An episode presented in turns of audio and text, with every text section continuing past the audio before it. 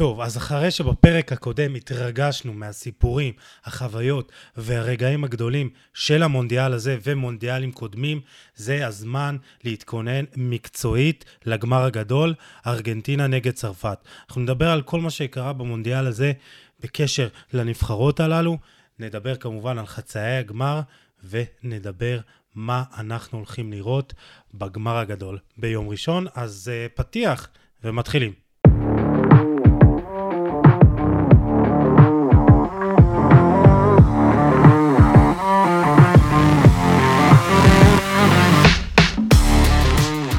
ברוכים הבאים לפרק ה-162 של חולה על כדורגל הפודקאסט, והיום פרק מיוחד, פרק מקצועי לסיכום חצי הגמר והכנה לגמר, וזה הפרק השני שאנחנו מקליטים. הפרק הראשון היה פרק יותר חווייתי, סיפורים, רגעים מהמונדיאלים, והיום אנחנו נדבר, ניכנס להרבה XG גיל כנל ומערכים וטקטיקה, ונתכונן למה שצפוי לנו בגמר עצמו. ומי שנמצא איתי היום, כמובן גיל כנל, כבר uh, סיפרתי לכם, עורך תוכן בוואן ושותף ואח יקר, מה קורה גיל? תענוג, תענוג, גמר הכי טוב שאפשר לבקש. לגמרי, uh, ואורן קדוש, פרשן הליגה האיטלקית ב ONE, מאמן כדורגל בהפסקה, וגם אח יקר, מה קורה אורן? מה שלומכם? הכל בסדר? תענוג. מעולה, מעולה, הרבה זמן uh, רדפתי אחריך, אבל הנה אתה כאן. כן, אני איתכם, אני תמיד איתך. תשמע, הייתי קצת עסוק בפודקאסט מונדיאל של ONE, גם גיל היה איתי אפילו, שזה היה לא רע בכלל, היה כיף, אבל uh, עכשיו מצאנו קצת זמן פנוי, ובאהבה, אתה יודע, תמיד. לגמרי, uh, גנבתי לכם, uh, גנבתי אתכם uh, מוואן, וזה כיף. Uh, אורן, תגיד לי, אתה נהנה מהכדורגל במונדיאל? כאילו ברמה הכללית שלו, זה מונדיאל שתזכור לטובה? אה, קודם כל אנחנו צריכים לחכות לגמר כדי להחליט, אבל אני חושב שבסך הכל כן, כי היו לא מעט הפתעות, וכמו בחיים, הרי אנשי כדורגל ואוהדי כדורגל אוהבים לראות לפעמים, אתה יודע, אתה קטן עושה משהו לגדול שאף אחד לא ציפה. אז היה את זה לא מעט בטורניר הזה, ראינו את מרוקו, מה שהיא עשתה בטורניר הזה, ראינו את ערב הסעודית בהתחלה, ראינו את היפנים, מה שהם עשו לגרמנים, ראינו הרבה דברים שבאמת היו יוצאים מגדר הרגיל, אבל בסופו של דבר אתה רוצה לראות את האיכות. ושיש לך בסופו של יום, אתה יודע, את הגמר הזה בין צרפת של אמבפה לארגנטינה של מסי, אז זה מה שאתה רוצה לראות, אתה רוצה לראות באמת מי המלך של הכדורגל. לי יש את התשובות שלי, אנחנו גם נגיע לזה, אבל אני חושב שכל הדבר הזה לא היה קורה, ואני חייב לדבר על זה, כי אמרתי את זה בתחילת הפודקאסטים שלנו, וגם עכשיו אני אגיד את זה, זה באמת, תראה כמה הגרלה יש לה משמעות. אני מההתחלה סימנתי את ארגנטינה כנבחרת שתגיע לגמר ואולי תיקח אותו. תראה מה היא קיבלה, תראה איזה דרך, איזו דרך הייתה לה. עכשיו באמת, לא בשביל חלילה לזלזל במה שהיא עשתה, כי היא עשתה דרך פנטסטית, אבל בסך הכל בבתים לעבור את פולין, ערב הסעודית, מקסיקו, בבית כזה, זה לא כמו הבית של הגרמנים או הבית אפילו של הספרדי, אה, של אה, הקרואטים, תחשוב שתי קבוצות בחצי גמר, אה, ולהגיע אחר כך נגד אוסטרליה ונגד וקרואטיה שזה בחצי ולא ברזיל, ואפילו לא ספרד שבצד שלה. כל הדברים הללו באמת הלכו לטובתה, ועכשיו היא גם באה בשיא המומנטום, ועם יום חופש נוסף. יש לה יום חופש נוסף, שזה גם משמעותי, צריך לדבר על זה. אתה מבין, זה עוד יום חופש להכין את הקבוצה כמו שצריך, אז אה, כאילו עוד יום הכנה יותר נכון, לא יום חופש, ולכן יש להם באמת את, את ההזדמנות הטובה ביותר לקחת את הגביע, רק היה חסר שמרוקו הייתה עולה ומביאה לה את הגביע, אתה יודע, זה באמת אה, השיא. אה, גיל, תגיד לי, אתה נהנה מהכדורגל? הכדורגל הוא טוב? אני מאוד נהנה, אני אישית נהניתי לראות המון סגנונות שונים, אני מצטרף גם למה שאורן אמר. ראינו פה המון סגנונות שונים והמון מאמנים שהצליחו לכפר על, על הפערים האיכותיים שיש uh, בין הנבחרות ולהצליח באמת uh, להביא משהו אחר. אבל שוב, עם כל הכבוד, אנחנו רוצים את המשחקים הגדולים, וזה קצת היה לי חסר במונדיאל הזה. אני חושב שלא קיבלנו מספיק קרבות גדולים, למשל כמו שהיה צרפת, אנגליה, או אפילו נגיד ארגנטינה, הולנד כזה, אה, היו פחות משחקים גדולים, אבל הרבה, הרבה הפתעות מצד שני שקיבלנו. אני חושב שהגמר באמת הוא... הגמר מכפר על זה בענק, אני חושב שזה הגמר שכולם רוצים לראות. שוב, שני השחקנים הכי טובים בעולם כיום, השחקן הכי גדול בכל הזמנים, מול השחקן שאתה יודע, שבגיל 24, יומיים, יומיים לפני, יומיים לפני הולדת 24, אה, יכול, אה, אתה יודע, להיות כבר עם שני, עם שני גביעי עולם ביד, זה, זה מטורף. מה שלא יהיה בגמר הזה, זה באמת יהיה סיפור מטורף. אני חושב שבאמת הכדורגל הרוויח, ובסופו של דבר גם אה, אפשר להגיד שאולי גם שתי הנבחרות אה, הכי טובות, שלדעתי אולי הכי הרשימו, בסוף הגיעו לגמר הזה. ושוב, ברור שיש חשיבות עצומה להגרלה, כמו שאורן אמר, אבל כבר ראינו במונדיאל הזה מצד שני גם שכל ניצחון, אף ניצחון הוא לא מובן מאליו. ראינו את ברזיל עפה מול קרואטיה, וראינו את פורטוגל, נבחרת שהרבה סימנו אותה, שיכולה גם ללכת עד הסוף, שעפה נגד מרוקו. אז צריך לבוא ולדעת לעשות את העבודה, גם כשאתה בא כפייבוריט מובהק, זה הרבה פעמים יותר קשה מאשר לבוא אנדרדוג. כן. אז, אה, אז מה אז. מה, מה, באמת, מה באמת הסוד של אה, להצליח בטורניר כזה? כי ראינו את ברזיל עם כל הכישרון שיש לה, מפשלת, וראינו את פורטוגל עם כל הכישרון שהיא, כאילו יש לה את אחת הנבחרות הכי איכותיות בטורניר, מפשלת, אז כאילו, ואני חושב שאולי הנבחרת הצרפתית מסמלת את זה בצורה הכי טובה. זה, היא- זה שילוב, אני חושב שזה שילוב של כמה אלמנטים. בראש ובראשונה, טורניר כזה קצר, יש לך גם את אלמנט המזל. עכשיו, זה לא בא לידי ביטוי רק, ב, רק במשחקים מסוימים, זה בא לידי ביטוי ב, ב, בהחלטות שלא היו מתקבלות אם לא היו קורים צירופי מקרים מסוימים. קח למשל את הפציעה של לוקאס הרננדס, שהכניסה את תאו. אם לא הייתה קורית הפציעה הזאת, תאו כנראה לא היה נכנס להרכב. אז יש לך כל מיני אלמנטים כאלה. עכשיו, מאמן... מאמן בכדורגל נבחרות, בייחוד בטורניר כזה, אה, שמגיע באמצע העונה ולא היה הרבה זמן להכנה, בעיניי לפחות, זה 90 אחוז אה, להכיר את הסגל שלך, לבחור את הסגל הנכון, לבחור את ההרכב הנכון, ולעשות את ההתאמות תוך כדי תנועה. אתה, לעשות את ההתאמות תוך כדי תנועה בדיוק, אבל גם לדעת לסמוך על השחקנים שלך וגם בעיקר לא להפריע להם. אני חושב שאת זה דידיה דשאן עושה מעולה ולא מדברים עליו מספיק, אתה יודע, הרבה אומרים, חלק אפילו אני שומע שאומרים צרפת מצליחה למרות דשאן ולא בזכות דשאן. יש פה בן אדם שהוא ווינר, וגם אם הוא, אתה יודע, מקבל עצה מגריזמן תוך כדי משחק, זה לאו דווקא מוריד ממנו. אה, אני חושב שזה אפילו, שזה- שזה אפילו עומד, עומד לזכותו הדבר הזה. בעצם זה שאתה רואה את היחס שלו עם, הס- את, ה, את היחס שלו עם השחקנים, ואיך הוא, את ההרמוניה שהוא יוצר בסגל הזה, ואיך הוא מצליח לשמור על הסגל הזה, שכולם, אתה יודע, שחקן כמו קולום וואי נכנס ונותן לך גול, ונותן לך גול וגומר את המשחק, ו, והוא התחיל גם להשתמש יותר במחליפים שלו. ואני חושב שהרבה הרבה לא... מעט מאוד, מעט מאוד מדברים על דידיה דשאן, אני חושב שהוא. עושה עבודה מדהימה, וגם בצד השני אפשר להגיד על סקלוני. אפשר להגיד שזה שני המאמנים שעשו את העבודה הכי טובה במונדיאל הזה, בזה שהם ידעו גם לא להפריע לכוכבים שלהם. אם זה, אם זה מסי ואם זה אמבפה. אה, אבל אורן, איך אתה- אתה רואה את העבודה, כן, של מאמן ב- בטורניר כזה? רגע, לפני שאני אגע בעבודה של מאמן בטורניר, כי באמת זה משהו שצריך לגעת בו, אני חייב להגיד משהו להוסיף על מה שגיל אמר, הרי, וגם מה שאתה אמרת קודם, ששים לב שכל נבחרת, עד עכשיו במונדיאל הזה, כל נבחרת שבאה להפציץ והפציצה, כמו למשל ברזיל, ההצגה שהיא נתנה בשמינית נגד הקוריאנים, ראית מה קרה אחר כך? הלכה הביתה. אתה מבין? הלכה הביתה נגד... פורטוגל, פורטוגל אחרי התשעה ספרד נתנה- הופעה במשחק הראשון, מאותו רגע לא ניצחה משחק. פורטוגל נתנה הופעה בשמינית, הלכה הביתה אחר כך נגד אה, מרוקו. כל נבחרת שבאה ונותנת הופעה, קרואטיה עשתה את זה לברזיל, הניעה, החזיקה, שלטה, עשתה באמת, אמרו מה זה, זאת, כאילו, אתה יודע, משהו אחר. ברזיל, אה, אחר כך קרואטיה קיבלה בראש נגד ארגנטינה. עכשיו ארגנטינה הופיעה, נתנה, נתנה הופעה, בוא נקווה שזה יסתיים קצת אחרת. אבל אה, דיברת על המאמנים, כאילו באמת אתה רואה שהשיא, זה, זה העניין של הטורניר, ודיברת על מאמנים, השיא צריך להיות בסוף. לא ברבע הגמר, לא בשמינית הגמר, לא בחצי וגם לא בבתים.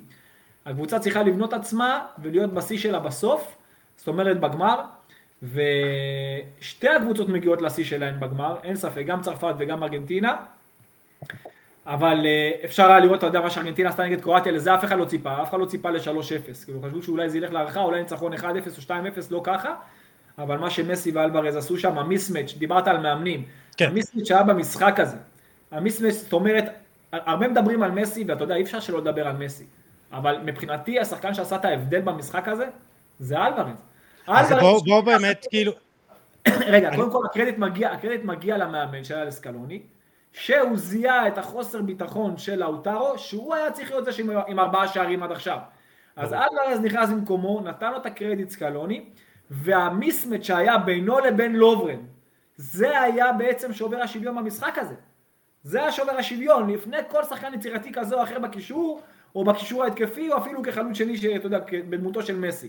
אלוורז, מה שהוא עשה בשערים הראשונים, וגם בשער האחרון זה יוצא דופן, הוא באמת, הם גרמו, אה, ארגנטינה נתנה את השליטה לקרואטיה, היא גם ידעה שקרואטיה תשלוט עם השלישיית קישור שלהם, ברוזוביץ', מודריץ', מודריץ' וקובצ'יץ', יותר טוב מכולם, אין קישור הזה אפילו לאלופת העולם, מבחינת השליטה, מבחינת ההחזקה.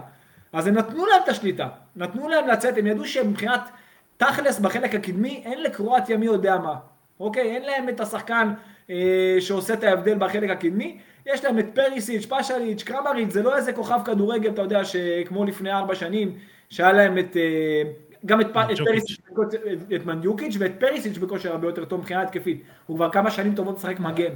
אז ככה שזה כבר, מבחינת האופי, האוריינטציה החשיבתית שלו היא שונה. אז... אבל אורן, מצד שני, מצד שני ראינו גם את קרואטיה ברבע גמר, גם שולטת מול ברזיל, אמנם לא מגיעה למצבים, אבל ראינו בסוף שזה כן משהו שסירק לטובתה של קרואטיה. כן, אבל יש פה הבדל. אני לא חושב שנבחרת ארגנטינה פה, פה נתנה, נת, אני דווקא ראיתי את נבחרת ארגנטינה בחצי שעה הראשונה אפילו מתחילה כבר להתעצבן קצת, מתחילה קצת להיות חסרת סבלנות, לא, כי לא, השליטה לא, של קרואטיה באמצע הייתה מובהקת. היא עמדה בשני קווי ארבע פלוס שניים, כמו שצריך, בסבלנות חיכתה. היא באמת, היא, היא, היא, מה זה התעצבנה? אף שחקן לא אוהב שמניעים עליו כדור. הם רוצים לחלץ את הכדור ולצאת למעבר, פשוט הם לא הצליחו לחלץ. אז ברור שזה מעצבן. אבל עם כל זאת, ארגנטינה עכשיו לא באה להראות, אנחנו שולטים יותר מכם, אנחנו יותר טובים מכם בהנעת כדור. זה לא היה המשחק. הם לא רצו לבוא לשלוט. היא לא יכולה. כי היא לא יכולה. הם חיכו, הם, הם חיכו, הם, הם, הם קודם כל שיחקו 4-4-2, וקשה לשלוט וליזום ולהיות יותר טוב מבחינת הנעת כדור, עם שני שחקנים בלבד באמצע. ולכן הם נתנו לקרואטיה, אמרו, אוקיי, גם ככה אתם יותר טובים בזה, תשלטו, יש לכם שלושה קשרים אדירים, תשלטו, אנחנו על כל מעבר, הוא חיפש את המיסמג' ואני רוצה להחמיא פה לסקלוני, הוא ידע שיש פה בלם שהוא יותר איטי, יש פה את לובן, הבלם של זנית, שהוא הרבה יותר איטי, הוא אמנם בלם איכותי, אבל שכל פעם שהוא עומד עם, עם, עם הפנים למשחק, שקרואטיה מחכה נמוך, אז הם נתנו להם לצאת קדימה. כשהוציאו אותם קדימה את הפעם אחת, המעבר הנכון הזה, זה מה שעשה את ההבדל. ואז קרואטיה עוד יותר הימרה קדימה, ואז היה עוד, עוד מקום לעוד מעברים. וזה בעצם מה שעשה את ההבדל עבור ארגנטינה. אה, מבחינת צרפת אתמול נגד מרוקו, אני קודם כל חייב לומר... אז, אז, אז אה, לפני שאנחנו ככה עוברים לצרפת, כי, כי אני חושב שאתם נוגעים בנקודה אולי הכי חשובה, כי אני חושב שליונל סקלוני, אם להוציא את המאמן אה, המרוקאי אה, רגררי, אה, הוא המאמן הכי טוב בטורניר, ואם אני מוציא רק את הסוף של המשחק נגד ההולנדים, הוא פשוט בטורניר מושלם, וכמובן ההפסד לערב הסעודית, אבל הוא ידע לשנות, ודיברתם על נושא החזקת הכדור, וזה כבר בא לידי ביטוי במשחק נגד הולנד. ואם עד המשחק ההוא נגד הולנד, ארגנטינה החזיקה בכדור 65.5% מהזמן, עד הדקה ה-78 במשחק, מול הולנד זה היה 42.9 אחוז, כלומר הם ויתרו על הנעת הכדור. אה, זה לא רק שהם ויתרו, זה לא בדיוק, הם פשוט שיחקו חמש, אה, גם כן חמש שלוש שתיים. בדיוק, בדיוק, וזו הייתה הפעם הראשונה, בדיוק. וכמו שאמרתי שקשה להניע בצורה יעילה ב-4-4-2, אז עם 5-3-2 אתה יכול להניע כדור בחלק האחורי יותר, כי יש לך את העומס פרי, אבל בחלק הקדמי יש רק שחקן אחד על כל אגף. זה גם לא, לא הכי קל, הם ממש שיחקו, אה, כל, כל הקבוצה שיחקה ממש במרכז כמו הולנד. זהו, הוא שם, אורן, מה שמעניין אותי, סליחה שאני כותב אותך, הוא שם ארבעה קשרים שהם, אתה יודע, שהם די דומים, הם, אף אחד מהם, אתה יודע, הוא שחק 4-4-2 קווים כביכול, אבל עם ארבעה שחקני קישור, שהם שחקני קישור מרכזי, אם זה, אם זה אנסו פרננדס. המשחק האחרון, נגד הולנד הם שיחקו עם שלושה. לא, נכון, נגד, נגד קרואטיה. נגד הולנד הם שיחקו עם שלושה, אבל לא, נכון, נגד קרואטיה, הם אנסו פרננדס ומקליסטר ודה פול. וגם מסי שיורד למטה לעזור. זהו. זה יצר יתרון, יתרון מספרי במרכז המגרש. נגד הולנד, נגד הולנד, תסתכל, תראה את השער, גם זה קרה גם כנגד מקסיקו ולפני. מה שעשה את ההבדל זאת הירידה של מסי מדרגה אחת אחורה. כשמסי ירד מדרגה אחת אחורה הוא יצר יתרון של הרביעייה מול שלישייה באמצע, ואז ההצטרפות של מולינה מהקו פנימה עשתה את ההבדל. אבל זה שהוא יצר את היתרון המספרי באמצע, עזוב שהוא עם הגאונות שלו והמסירה שלו, ומה שהוא עושה באמת זה קסם, זה, זה השחקן הטוב בדורו, אין ספק בכלל, כאילו אין פה, אי אפשר להתווכח על זה, באמת, אני לא, אי אפשר להתווכח על זה. ומה שהוא עושה זה משהו מדהים, אבל uh, סקלוני, אני, אני שומע, כאילו, אני שומע אתכם מחמיאים לו וזה בסדר, בחלק היותר האחרון של הטורניר, אז זה נראה קצת יותר טוב, um, הוא יותר חושב על היריבות שלו, באמת יהיה מעניין לראות אותו, מה הוא יעשה נגד צרפת, כי אני לא חושב שה-442 הזה יספיק, למרות ששוב, הכל יכול לקרות. ולא יודע, אני, אני באופן אישי לא התרשמתי ממנו בכלל בהתחלה. הוא עשה דברים נגד המשחק, הוא ניסה להניע ב-442, שלאוטרו מרטינז ומסי שיחקו למעלה, הוא ניסה ליזום כמו שאמרתם קודם, וכמו שיוסי אמר, במיוחד בהתחלה, שהייתה להם שליטה של 65% מהזמן, וזה לא, הלך, וזה לא היה נראה טוב, ואז הוא שינה ל-433 כשמסי היה לבד בחוד כחלוץ מדומה, ואז היה להם באמת יותר קל באמת להניע בצורה נכונה, שבאמת יכולים להגיע למצבים, אבל עדיין לא ראית משחק אגף נכון, כי רוב הקבוצות שיחקו נגדו נמוך וחיכו לו. אין להם, אין להם בכלל כמעט במקסיקו, והם לא שיחקו, למה? היה להם את אה, דימריה מצד אחד, ואחר כך את אלוורז היה גם כמצד שני שנכנס פנימה, והמגנים שאמורים להצטרף, אבל הם לא ריווחו את המשחק מספיק. אתה ראית אותם משחקים? גם כשהם שיחקו 4-3-3, הם שיחקו 4-3-3 צר. אתה ראית את אלוורז ודימריה קרובים למסי, שזה מה שפגע בהם התקפית. אוקיי, ולכן אני כאילו לא הרפתי מחמאות על סקלוני כמו, אתה יודע, שרוב האנשים עושים. אבל עכשיו, דווקא כשהוא פחות, כשהוא מתייחס ממש ליריבה, דווקא עכשיו זה נראה יותר טוב. מעניין מה הוא יעשה נגד צרפת, כי 4-4-2, שחקן אחד פחות באמצע נגד הצרפתים, שהקישור שלהם, ואם כבר דיברנו מקודם על ברזיל ונבחרות אחרות, מבחינתי גריזמן, אוקיי, אני לא אגיד שהוא הכי טוב בצרפת או הכי טוב בטורניר, כי אמבפה מבחינתי זה, זה, זה level אחר, ותכף גם נגיע אליו, אבל גריזמן זה ההבדל, ונראה לי אמרתי את זה איתך בפודקאסט אה, של וואן, אה, גיל, גריזמן זה ההבדל בין ברזיל לצרפת. כי שתי הנבחרות מאוד מאוד איכותיות, מאוד כישרוניות, אבל גריזמן, ההבדל בינו לבין נאמר, שנאמר לא זז אחורה לעזור לקישור, אוקיי, ולא מייצר את היתרון של שלישייה, ושנאמר עומד למעלה ורק, אתה יודע, מנסה לשחק שהכדור אצל הקבוצה שלו, או שאצלו ברגל יותר נכון, והוא עובד נון סטופ. זה העשר, אתה יודע, המודרני יותר. שהוא יודע כן. להצטרף, יודע לכבוש, אבל הוא גם עוזר, הוא חלק ממשחק ההגנה גם. ואיך שהוא לוחץ ואיך שהוא עובד, וצריך לתת הרבה קרדיט לסימאונה. שים לב לשחקנים שלו, אם זה דה פול, אם זה גריזמן, אם זה הרבה מאוד שחקנים שלו בטורניר הזה, כל השחקנים שלו, אתה רואה אותם עובדים נונסטופ, וזה באמת... כן, טוב, אז uh, נדבר גם על צרפת ועל גריזמן, כי uh, באמת הוא נתן הופעה אדירה בחצי. Uh, אני אמשיך על סקלוני ואני אגיד לך למה באמת אה, אני מתרשם ממנו הכי הרבה בטורניר כי הוא ידע לעשות את ההתאמות בצורה הטובה ביותר ליריבה. ואם אמרתי שבשלב הבתים באמת אה, הוא עשה אה, אה, צריך, כאילו ארגנטינה בעצם אה, החזיקה בכדור הכי הרבה מהזמן וגם אה, נגד אוסטרליה אז בהולנד הוא בחר במודע לשנות אה, את המערך להתאים אותו להולנד ולתת להם לשלוט בכדור כי הוא יודע שהולנד בסופו של דבר אה, חזקה במעברים, וכשאתה נותן לה את הכדור וכשאתה נותן לה לחשוב, אז היא מתקשה. וזה עבד מצוין עד דקה 78, אז כשהוא הכניס את ורכורסט, זה לא עבד טוב, הוא לא עשה את ההתאמות אה, לשיטה הזאת. יוסי. ו- מה? אבל הולנד לא, אתה יודע, לא שהיא שלטה במשחק ממש, זה היה 50-50, 52 אחוז להולנד. זה לא היה עכשיו משהו שליטה אדירה שעכשיו ארגנטינה חיכתה לה. זה, זה, זה השתנה, זה השתנה בהערכה. זה משחק חפירות כזה. הם לא הגיעו למצבים גם בכלל, הולנד. זהו, אה, באמת היה רק... אה, אה, הולנד איימה רק פעם אחת על השער, מחוץ למסגרת עד דקה 78 עד סוף המשחק, אבל מה שאני באמת מנסה להגיד, כי נגד קרואטיה הוא, הוא שינה ו, ו, ו, וידעתי שהוא ישנה. הוא עבר, אמרתם ל-442, ו-442 קווים עם, עם שחקני קישור, גיל אמרת את זה, שחקנים שיודעים להחזיק את הכדור ומרגישים בנוח, ו, וחייב גם לציין שזה לא עבד טוב בחצי שעה הראשונה, וראינו את המשחק ביחד שם בגדרה, ובאמת ראינו הרבה אה, עצבנות. ו... אבל צריך להגיד יוסי שיש הבדל עצום בארגנטינה מהרגע שהכדור, שהכדור הראשון פוגש את הרשת. זה פשוט, הלחץ שם הוא אטומי. באמת, זה, זה להתמודד עם לחץ שהוא באמת עצום, ומהרגע מהרגע שהשער הראשון נכנס, אנחנו רואים תמיד ארגנטינה אחרת. זה היה ככה בכל המשחקים, פתאום היא מתחילה לתקתק את הכדור. היא צריכה את הפעולה האחת הזאת, באמת, באמת פעולה אחת, בשביל להפוך משחק. ואני בטוח שגם בגמר נגד צרפת זה יהיה די דומה. זאת אומרת, גם צרפת תהיה עם הכדור, וארגנטינה באיזושהי פעולה אחת כן יכולה לעשות, כן יכולה לעשות את ההבדל.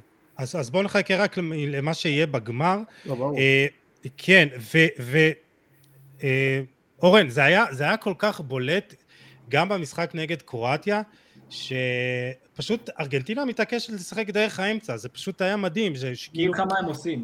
אני אגיד לך כן. מה, מה הם עשו יותר נכון, כי הם, אה, באמת הוא משנה שיטות כל הזמן, וגם מבחינת ה... החיבור של השחקנים אחד עם השני זה לא תמיד דבר טוב, בגלל זה אני שומע אותך מפרגן וזה בסדר, כי זה עבד, זה הצליח. ושוב אני רוצה לגעת בהגרלה, ההגרלה שלה הייתה יחסית טובה, הכל טוב. אבל כדי שזה ייצור חיבור, הם צריכים לעשות דבר קצת יותר עקבי, אין יותר מדי עקביות, ומה שהם עשו נגד אה, קרואטיה, הם שיחקו, כמו שאמרנו קודם, אני וגיל ואתה, הם שיחקו 4-4-2 קווים, אבל בהתקפה, אתה ראית גם את דה פול וגם את פרדס וגם את מקליסטר וגם את אנסו פרננדז, את כולם ראית באמצע. נכון. הם נכנסו לאמצע, הם שיחקו, הם שיחקו ממש, לא אגיד 4-2-2-2, כי זה לא באמת ככה, זה יוצר יותר יהלום, אוקיי? באמצע, ובהגנה הם יוצרים קו אחד, אוקיי? עכשיו, קשה, הם פשוט רצו לייצר יתרון מספרי באמצע אם הם רוצים להניע, אבל דווקא בקווים הם צריכים את היתרון הזה. הם צריכים דווקא דרך הקווים כש, כשמחכים להם נמוך. צרפת יודעת לחכות נמוך. צרפת יודעת לחכות בסבלנות, לגרום ליריבה לצאת, היא עשתה את זה גם אתמול נגד מרוקו, היא עשתה את זה חכם, דשא לא לוחץ גבוה רוב המשחקים, הוא, הוא חכם מאוד, הוא מחכה, הוא נותן ליריבה לצאת, ואז עם המהירות של דמבלה, החוכמה של גריזמן, המהירות של אמבפה, שם נעשה ההבדל. עכשיו אני חייב לדעת, מה קורה עם רביו? הוא אתמול לא שיחק. רביו, הבנתי שהוא חולה, והוא אמור לחזור, לדעתי ביום ראשון, למרות שפופנה היה בסדר גמור. היה מצוין. היה בסדר, היה בסדר גמור, אבל רביו מביא לך משהו אחר, רביו מביא לך את ההצטרפות האיכותית מכף שני, נכון. אה, מביא לך הרבה יותר פיזיות באמצע המגרש בעיניי, אה, צרפת תצטרך אותו, תצטרך אותו בגדול לדעתי.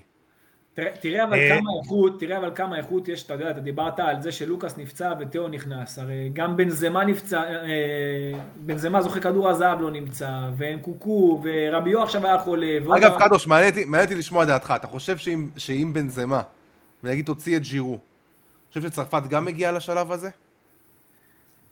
כן. ראינו, ראינו כן? ביורו שזה לא עבד. אני אגיד לך למה. לא, לא, קודם כל אני מאוד מחזיק מז'ירו, אתה יודע, אני חושב שהוא חלוץ רחבה, הוא, הוא חיית רחבה. אני גם אומר את זה כל השידורים שלנו כן. בסריה גם כשאנשים אמרו למה הביאו אותו למילאן, חלוץ רחבה כתחליף לזלטן, הוא, הוא פשוט מושלם. גם אין לו את האגו, אין לו בעיה לשבת בספסל, אתה מבין? אין לו בעיה לשבת בספסל כן. אין לו בעיה.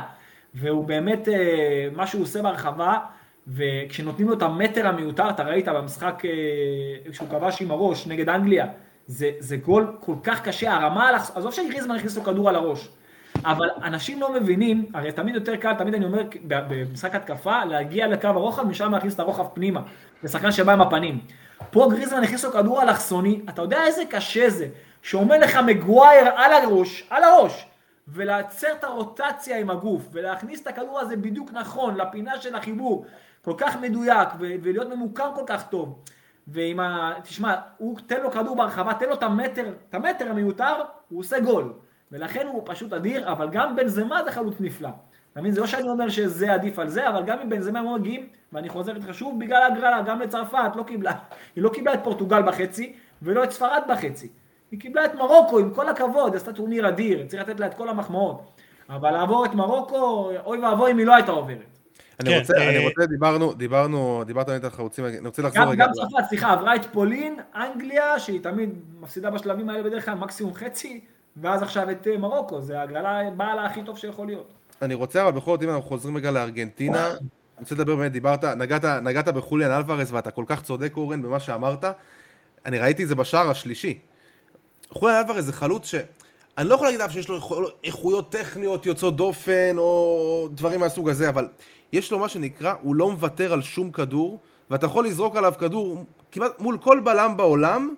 אני, אני אישית ראיתי אותו ברבע הגמר מול הולנד, לוקח כדור בראש לוונדייק, עזוב שהשופט שם שרק, אבל היה שם קטע שהוא לקח כדור בראש לוונדייק, ובשער השלישי רואים איך מסי מסמן לו, תבוא אתה לגוורדיאול, זה הכל התחיל מכדור אאוט, כאילו ליד החצי, תבוא אתה לגוורדיאול, תיקח, תיקח אותו כאילו עם הגוף, תוריד, תוריד, תוריד, תוריד כדור לאחור, ואז כבר מסי עשה מה שמסי עשה, אלוורז הצטרף ונתן את הגול.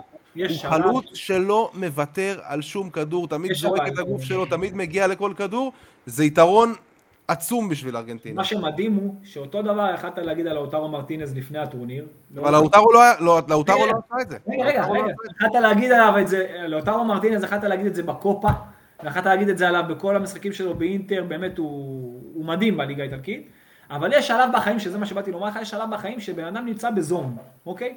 אתה רואה את אלוורז, כל מה שנוגע בו, הופך לזהב, זה, הוא עכשיו, כל מה, עכשיו הוא ירצה לבעוט לקרן, יצא לו לחיבור. הגול אוקיי? השני זה דוגמה קלאסית. אז אתה רואה שהכדורים פוגעים בו וזה נכנס פנימה, בדיוק, זה העניין. אתה רואה שהוא נמצא בזון, הדברים הולכים לו, זה נדבק לו.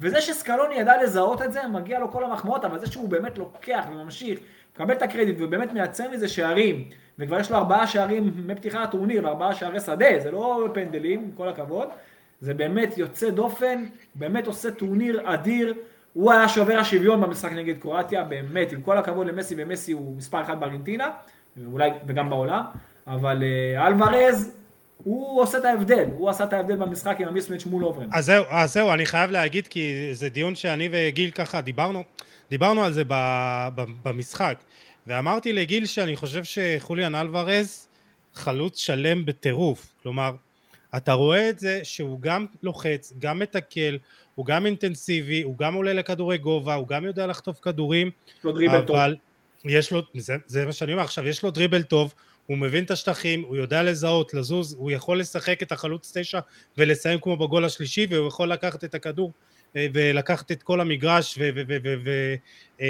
ולחפור את דרכו לשער ולסיים, והוא יודע לשחק- כתשע, הוא יודע לשחק גם ככנף, כחלוץ שני שבא מהצד, הוא יכול גם לשחק כעשר, הוא שיחק קצת בסיטי, הוא יכול לשים אותו בצד ימין, הוא פשוט כאילו, תשמע, אני לא יודע מה, זה מפחיד לחשוב מה פפ יכול לעשות ממנו, אורן. אני מסכים איתך, הוא, הוא מאוד רב גוני, והוא באמת, אם עכשיו, אם עכשיו אתה, אני מוחק את המילה חוליאן אלוורז, והיית אומר את אותו דבר על לאוטרו לפני הטורניר, זה מה שהייתי אומר. אותו דבר. פשוט אני- לאוטרו היה, לאוטרו היה חלוץ, כאילו, הוא חלוץ כזה שעושה הכל? הוא הכל, תזרוק עליו את הכדור עם הגב, עם הפנים, טכניקה, הכל, אקרובט, בגובה, בראש, הכל. אבל הכל. אין לו יכולת אבל מסירה במונדיאל הזה, אתה רואה שהוא איבד את הביטחון, ויש שחקנים, אחי, הנה, ראית את רונלדו, מה? שחקנים שמה... קודם כל, אין דבר יותר חשוב, וגם זה קרה גם למסי, אוקיי? לא עכשיו, לא בטורניר הזה. אבל שחקן שמאבד ביטחון, אוקיי? גדול ככל שיהיה. אם אין לו את הדחיפה מהמאמן, ואת הליטוף, ואת החבר'ה איתו, ואת הזה, הוא לא ייראה טוב. אוקיי? לא משנה מי זה יהיה, זה יכול להיות לשחקן בשכונה, וזה יכול להיות ברמות האלה. ברגע שהוא הוא איבד קצת מהביטחון שלו, לאוטרו, זז הצידה, אלוורז לקח את המושכות, באמת, הוא נראה נפלא במונדיאל הזה. עכשיו, אני לא אומר שאלוורז, שלא תבין, הנה, אני אומר עוד פעם, וזה יפתיע אנשים, אני לא אומר שאלוורז חלוץ יותר טוב מלאוטרו, אבל עכשיו הוא בזון פשוט, וטוב שמנצלים את זה. הוא באמת בכושר נפלא, והוא כמו שאמרת, הוא יכול לשחק כתשע, הוא יכול לשחק חלוץ שני, וזה שהוא גם משחק ככנף שנכנס פנימה, זה עוד יותר מפתיע, שזה דבר באמת אה, יוצא דופן, אה, שעשה איתו סקלוני בלא מעט משחקים, ולא סתם הוא משחק, ולא סתם הוא כובש כל כך הרבה, הוא באמת בכושר נפלא ותענוג לראות אותו. וצריך להגיד גם יוסי על ארגנטינה, אתה כן. יודע, הרבה, אין מה לעשות, הפוקוס הוא על מסי, ומסי באמת אולי נותן את הכדורגל הכי טוב, הכי טוב שהוא הציג בקריירה שלו. אני חושב, לא, לא חושב שאני אפילו מגזים שאני אומר את זה, באמת זה, זה תענוג לראות את זה בכל נגיעה מחדש, אבל ארגנטינה יש לה עוד המון המון מה להציע מעבר למסי. אם זה אנסו פרננדס שנכנס באמצע, אם זה מולינה שנותן טורניר מצוין מאגף ימין, אה, אם זה דיבו מרטינז השוער, זאת אומרת, יש לא, גם אנשים... פול, גם. מנדי. ודפול, וחוליאן אלוורז שדיברנו עליו. זאת אומרת, ארגנטינה, אפילו אתה מוציא שחקנים כמו, כמו דימריה ולאוטרו מרטינס שהיו כל כך משמעותיים במוקדמות ובקופה אמריקה, ופה בטורניר הזה לא, לאו דווקא באים כל כך לידי ביטוי, ואתה רואה את השחקנים שנכנסו במקומם, תראה מי יושבים בספסל, גיל. פפו. גומז, די מריה, לאוטרו, פרדס לפעמים, דיבלה, מדהים. קוריאה. בוא'נה, יש להם שחקנים בספסל, יש להם... זה סגל, זה סגל מצוין, זה סגל מצוין, וש- ושוב, עם איך שמסי נראה, אתה אומר כאילו זה... זה יכול ללכת עד הסוף, כי זה אה, חוק משחק אחד, אנחנו- וללכת עד הסוף. כל הזמן דיברנו על הצוות המסייע של מסי, וסוף סוף יש לו צוות שמסייע באמת. תשמע, אני גם חטאתי בזה יוסי ואמרתי צוות מסייע, ואני חושב שזה אפילו קצת ממעיט מהם ומקטין אותם שאומרים שהם צוות מסייע, כי הם שחקנים פנטסטיים. ברור, אבל אתה יודע, אה, כולם, הכל עובד בשביל מסי ובשביל שהוא יצליח, ו- ו- גם ואתה רואה שהוא... יוסי, גם בשביל עצמם. הם רוצים את הטורניר, הם רוצים מונדיאל כמו כל אחד אחר, אתה יודע. לא רק בשביל מסי, גם בשביל עצמם. אה, ברור לי, אבל היה גם את הקטע הזה של אה, פרדס ב... שעושה חסימה במחצית השנייה למסי. כאילו, כולם עובדים בשבילו. אה, כן, אבל יוסי, אתה יודע, זה, זה כמו בחיים, שאתה עובד עם מישהו בעבודת צוות, ולא משנה, זה יכול להיות בבניין, אוקיי? אתה צריך שלזה שאיתך יהיה טוב, כדי שגם לך יהיה טוב, זה לא, זה ככה זה עובד. אם אני אדע להוציא ממס, ממסי את המיטב ולשחרר אותו, אז, אז אני אעשה את העבודה שלי, גם אם זה אומר לעשות חסימה ולבטל את עצמי כביכול. אוקיי, זה חלק מהמשחק, זה משחק קבוצתי. הם יודעים כן. לעשות את זה יפה. ואוי ואבוי אם לא, זה לא היה עובד אחרת. זה לא שהם עובדים רק בשביל מסי, כן, הם רוצים בשבילו, הם גדלו עליו. רוב השחקנים האלה גדלו עליו, כי הוא הכוכב הכי גדול ש, של הנבחרת הזאת, לפחות ב-20 שנה האחרונות. ותחשוב איזה נתון מטען... אחד, רגע, רגע, רגע, גיל, נתון אחד אחרון לגבי חוליאן אלוורז, הוא עשה הכי הרבה ספרינטים במגרש נגד קרואטיה, הוא עשה 66 ספרינטים, והוא יצא בדקה 74. זה לא מפתיע. כן, לא מפתיע. מדהים. רואים את זה על? המגרש. ואני אומר מה שבאתי להוסיף, יוסי, תחשוב איזה מטען ארגנטינה סחבה על עצמה עם ההפסד הראשון לערב הסעודית, שאתה יודע, גם המונדיאל הקודם התחיל, התחיל עם האחד-אחד ההוא מול איסלנד, ויש לה רצף של אכזבות במונדיאלים, אנחנו מוצאים רגע את 2014, כל כך הרבה פלשבקים לרגעי עבר כאלה ולכישלונות כאלה ואחרים, ואיך הם הצליחו לצאת מזה, זה אולי מראה באמת שיש פה משהו אחר בנבחרת הזאת. אבל זה לא רק זה, אני חושב שפה אתה צריך לתת מחמאה לסקלוני. כן, בדיוק. רגע, כי, כי אני חושב שאם היא הייתה מנצחת את ערב הסעודית בהרכב ובשיטה שהם שיחקו, זה היה פוגע בהם בהמשך. אתה צריך לקחת מהדברים הרעים את הדברים הטובים, לדעת ללמוד. מההפסד הזה, עזוב שזה כבר לא בנוקאוט, זה לא בנוקאוט, אפשר ללמוד מזה, זה בבתים. זה שסקלוני הבין, אני עם שני שחקנים לבד באמצע, לא יכול להניע בחוכמה. והוסיף עוד קשר, זה עשה לו את ההבדל. אוקיי, השלישיית קישור הזאת. אז הוא למד מזה, החכים מזה, ההפסד הזה בא להם טוב. אם הוא היה מנצח, הוא היה משאיר אותו דבר. בגלל זה צריך לדעת להבין שלפעמים יש הפסדים שהם לא רק נקודת אזהרה, הם גם נקודת אור להראות לך את הדרך באמת קדימה, וזה מה, ש, מה שקרה בארגנטינה. הם רק משתפרים מרגע לרגע, הם יודעים להבין מה הם רוצים מעצמם, ואיך להסתכל על היריבות שלהם. אבל השאלה, אתה יודע, בסוף עכשיו הכל מתנקז למשחק אחד, ויכול להיות, אתה יודע, פעולה אחת שתעשה את ההבדל, וזה באמת יהיה מעניין לראות, קיבלנו את הגמר האידיאלי, באמת.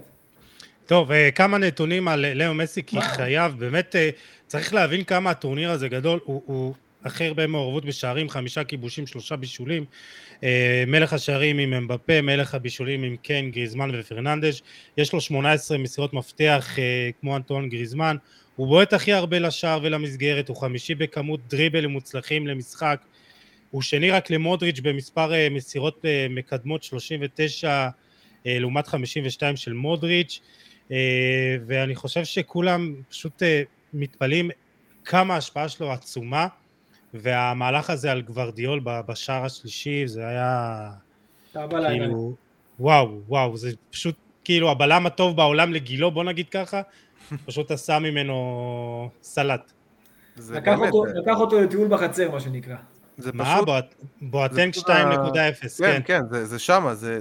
אני חושב שמסי מציג משהו שלא ראינו ממנו כל הקריירה, כאילו גם השילוב של האינדיבידואלי וגם השילוב עם, עם הקבוצתי אה, והעבודה הקשה על המגרש, זה באמת, זה מסי שלם, ואתה יודע, אני, אתה יודע, אני כל החיים לא, לא הייתי כל כך, אתה יודע, בטים מסי, ו... ו... כאילו, תמיד הערצתי אותו ואהבתי אותו כשחקן, אבל אני חייב להגיד שהקטע הזה של מסי עכשיו, עם ה... אתה יודע, מה שאוהבים לקרוא לזה הריקוד האחרון, שצמד המילים הכי, הכי חרושות בהיסטוריה של המשחק, אבל אה, זה, זה כן נוגע בי, זה כן נוגע בי, כי כשאתה רואה אתה את... יודע מה נוגע בי יותר מהכל? אתה אומר, זה מגיע לו, אה, קוד- קדוש, זה מגיע לו. זה מגיע לו כך או כך, וגם אם הוא לא יזכה בגביע, זה השחקן הכי טוב בדורו. הכי? טוב.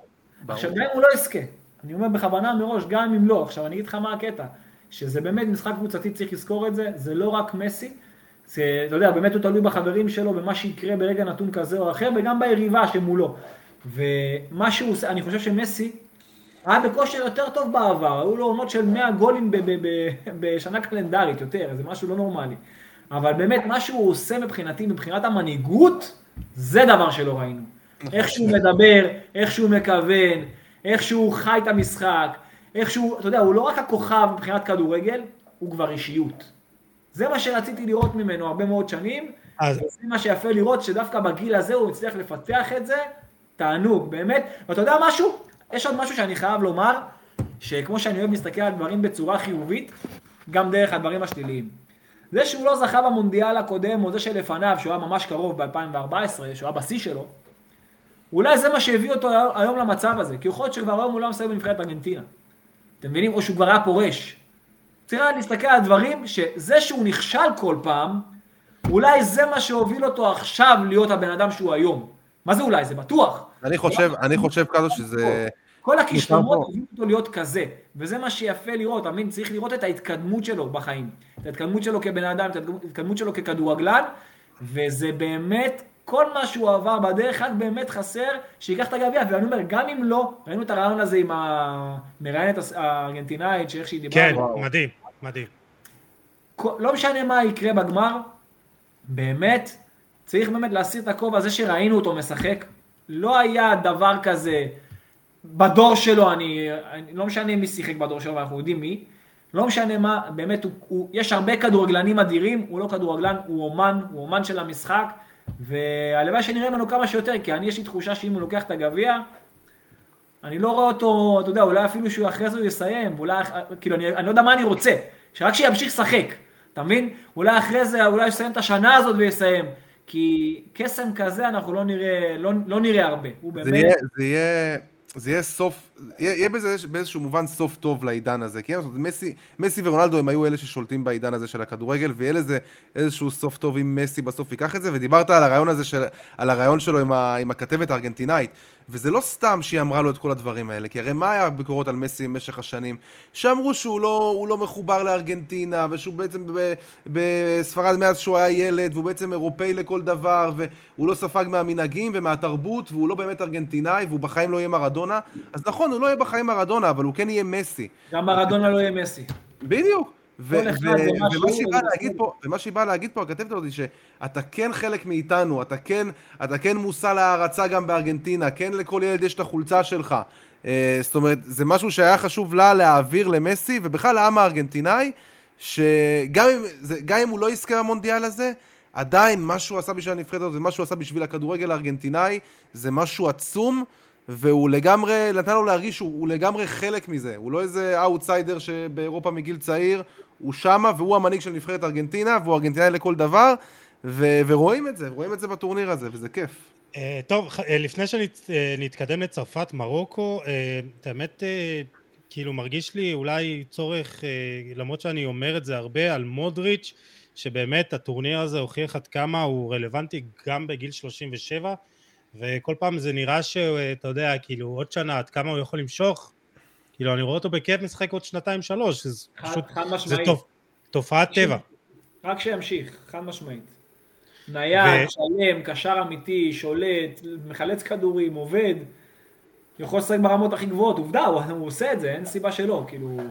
אין כן, מה... אבל מה שמדהים שזה באמת, כאילו, הארבע שנים האחרונות, או קצת יותר, פשוט משתפר משנה לשנה, אני לא יודע איך לתאר את זה, כאילו... להבדיל מ... זה משהו שמבחינה מקצועית, להבדיל מכל תפקיד אחר, זאת אומרת חלוץ, מגן, בלם, שהם תפקידים שבאמת הרבה תלויים בפיזיות של השחקן. כל המעטפת צריכה להיות, זאת אומרת, מה שאמרתי, בלמים, מגנים, כנפיים, חלוצים, חייבים להיות מאוד מהירים, ואתה יודע, בכדורגל של היום. דווקא בקישור אתה יכול להיות פחות מהיר, אבל אתה חייב להיות נייד. והוא שורף שטחים בלי סוף. הגיל רק עושה לו טוב, הוא רק יותר חכם. אוקיי, הוא לא מאבד מהעוצמות שלו, הוא, הוא נייד מאוד, ש...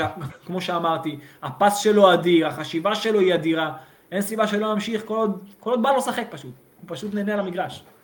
טוב, אה, לגמרי היה לי חשוב ככה לפרגן לו גם עכשיו. צרפת מנצחת 2-0 את מרוקו, ו- וכאילו אני חייב להגיד ש...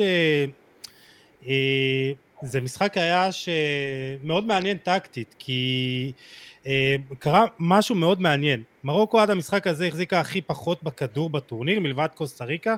היא החזיקה בכדור 31.7% מהזמן. אה, כבר בדקות הפתיחה מול צרפת ראינו שבאמת כאילו לאן הדברים הולכים. בשתיים שלוש דקות צרפת לא נגעה בכדור. וצרפת בכלל היא נבחרת שלא אוהבת את הכדור יותר מדי. הטורניר הזה היא מקום 14 עם 52.4 אחוז. ובטורניר הקודם ברוסיה זה היה אפילו עוד יותר מכך, החזיקה בכדור 48.1% מהזמן, מקום 19 וזכתה בסוף. ו- וראינו משחק שונה ממה שהתרגלנו עד עכשיו ממרוקו, היא החזיקה בכדור, אה, היא סיימה את המשחק מבחינת מרוקו, מבחינת מרוקו משחק שונה, לא מבחינת צרפת. נכון, בדיוק, זה מה שאני אומר. מרוקו הראתה לעולם שהיא יודעת גם לשחק כדורגל, ואני חושב ש... אבל גיל, גם דיברנו על זה, גם דיברנו על זה בפרק הקודם, שמרוקו נבחרת טכנית, היא יודעת לצאת עם הכדור קדימה, היא יודעת, יש לה את זייש, יש לה את בופרל, כאילו זה שחקנים שיודעים לעשות את הדריבלים, אבל נגד צרפת ראינו אותה מחזיקה הרבה בכדור, ראינו ממנה משחק שונה, ואני חייב להגיד שמרוקו הקשתה על צרפת, ועם קצת יותר מזל, טיפה יותר איכות, זה גם היה מסתיים אולי בהערכה לפחות. אורן. לא. אני לא חושב. אני, אני חושב. אני חושב שזה מטעה קצת. כן, מרוקו okay. אוקיי. הגיעה לחצי המצבים שלה. אני חושב שהיה שער מוקדם. הם קיבלו את הגול, הם קיבלו את הגול מוקדם ורדפו. בוא, זה לא משהו ש... ברגע, ברגע שאתה מקבל את הגול מוקדם, ואז אתה יודע, נכון. ואז לשחק, זה לא משהו שעומד לזכותך.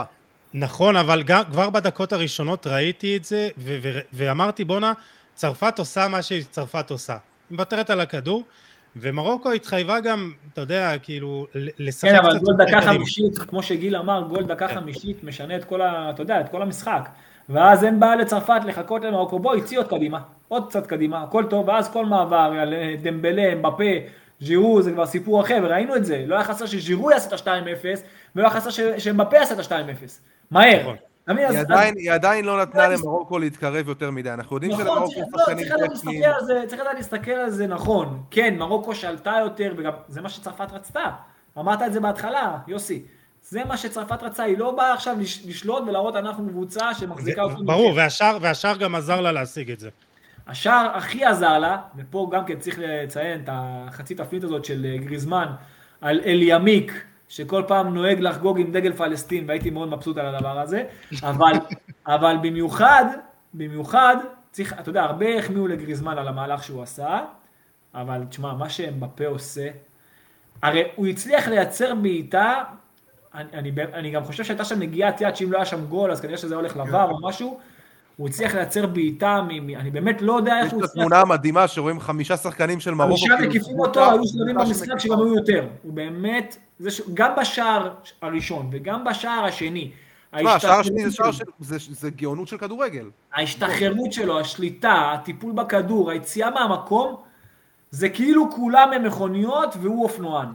זה משהו אחר, זה לא, זה לבל אחר.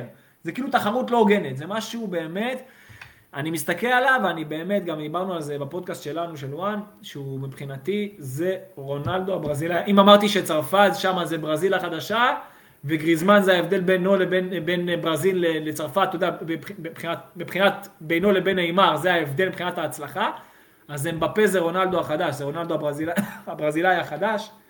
מה שהוא עושה בנבחרת הזאת, מה שהוא כבר עשה בנבחרת הזאת, אומרים, דיברנו הרבה על מסי קודם, ואומרים עכשיו אולי, אתה יודע, חילופי דורות, ויעביר לו את השרביט, אם הם בפה עכשיו, אם הם ייקחו, תשמע, הוא כבר לקח מונדיאל בגיל 19, והוא עכשיו בן 23, והוא שנה וחצי משחק איתו באותה קבוצה, ואין ספק לעולם מי השחקן היותר טוב.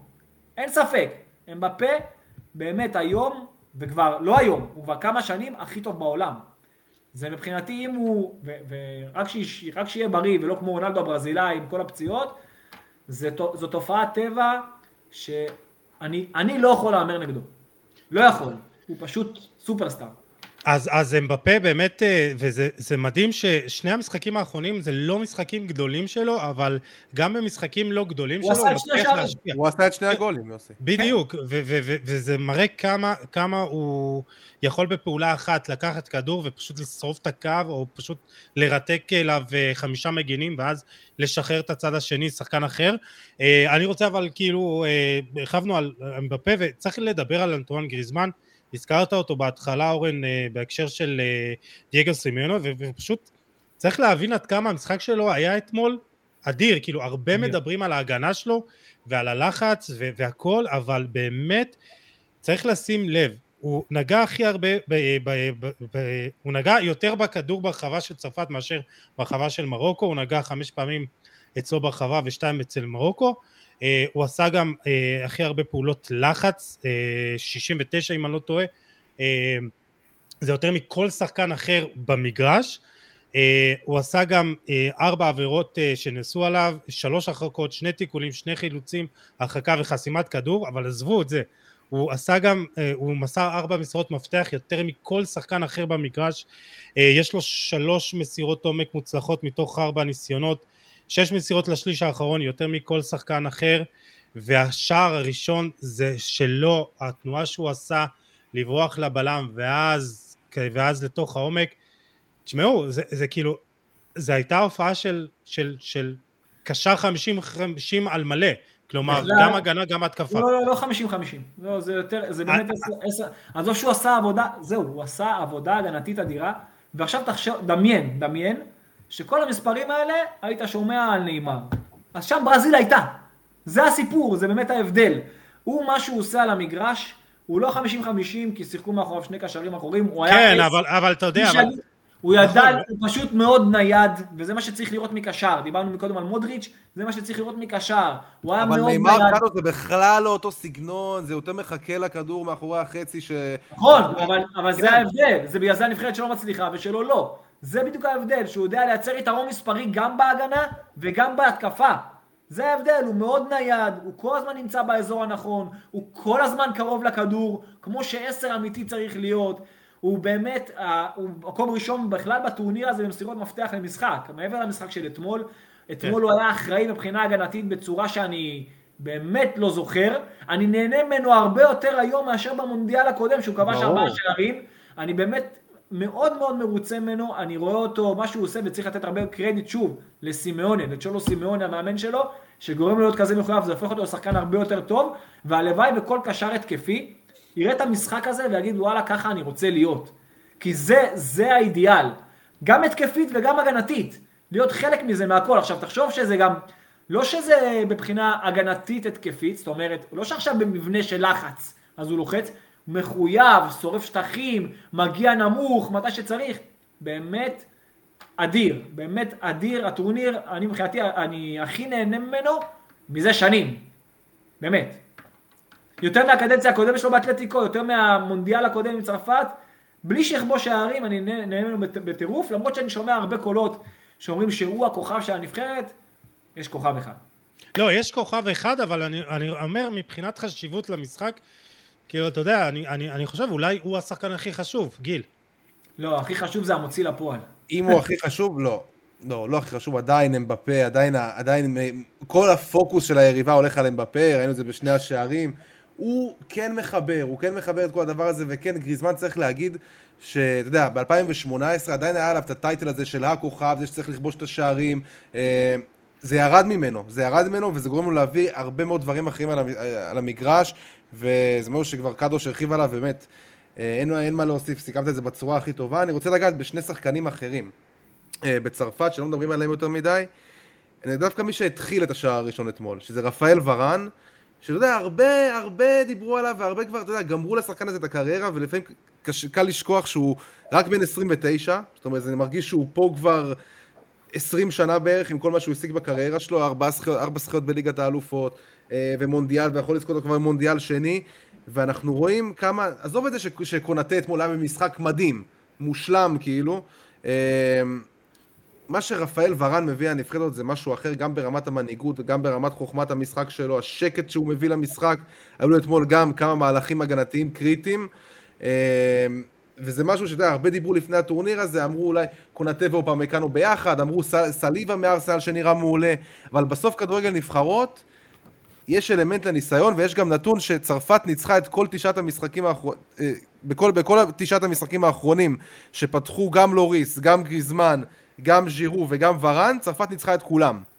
זה, ברגע שיש לך ארבעה אלופי עולם כאלה בהרכב שלך, זה משמעותי, וורן מבחינתי זה מישהו שאי אפשר לוותר עליו, וצריך לזכור בכלל שהוא היה פצוע. הוא הגיע לטורניר הזה פצוע, אה, אחרי תקופה ארוכה שהוא בכלל לא שיחק במנצ'סטר יונייטד. אה, משחק ליגה האחרון שלו, שהוא פתח ושיחק 90 דקות, זה היה באוקטובר, בתחילת אוקטובר. אה, הוא הגיע לטורניר הזה במצב לא אופטימלי, ותשמע, והוא נותן באמת טורניר פנטסטי וכיף לראות אותו. השחקן השני זה אוריאן צ'ואמני. שתשמע, אני לא זוכר קשר אחורי כל כך שלם, כאילו, כאילו לקחו קצת מכל קשר אחורי שהיה ב- בשנים האחרונות, לקחו קצת מ- מקסמירו, ופול פוגבה הוא לא קשר אחורי, אבל לקחו קצת מפול פוגבה, ולקחו קצת מקנטה, והפכו, שח, ולקחו, ו, וקיבלו שחקן שהוא הכי מודרני והכי שלם, ואתמול ראית את זה גם אה, אחרי ראית... לי? אתה יודע מה הכי מזכיר לי? מי? נחש. בוא, ניחוש אחד. לא, גם במבנה, בהכל, ובאותה נבחרת ובמיקום. מה, ויירה? כן, חבל הזמן. וואו, יפה. ממש מזכיר לי אותו. הוא ממש מזכיר לי אותו. וואלה, וואלה, כן, יש, יש דמיון. תחשוב שלפני חצי שנה, תחשוב, אבל אתה יודע מה? תחשבו על הדבר הזה. אוקיי, לפני חצי שנה, יכול להיות שהיית רואה פה בכלל את קמבינגה בהרכב. לפני חצי שנה עם המונדיאל היה בקיץ, אוקיי, בקיץ. היית רואה את רונלדו בכלל בכושר אחר. אחרי מה שהוא עשה ביונייטד שנה שעברה.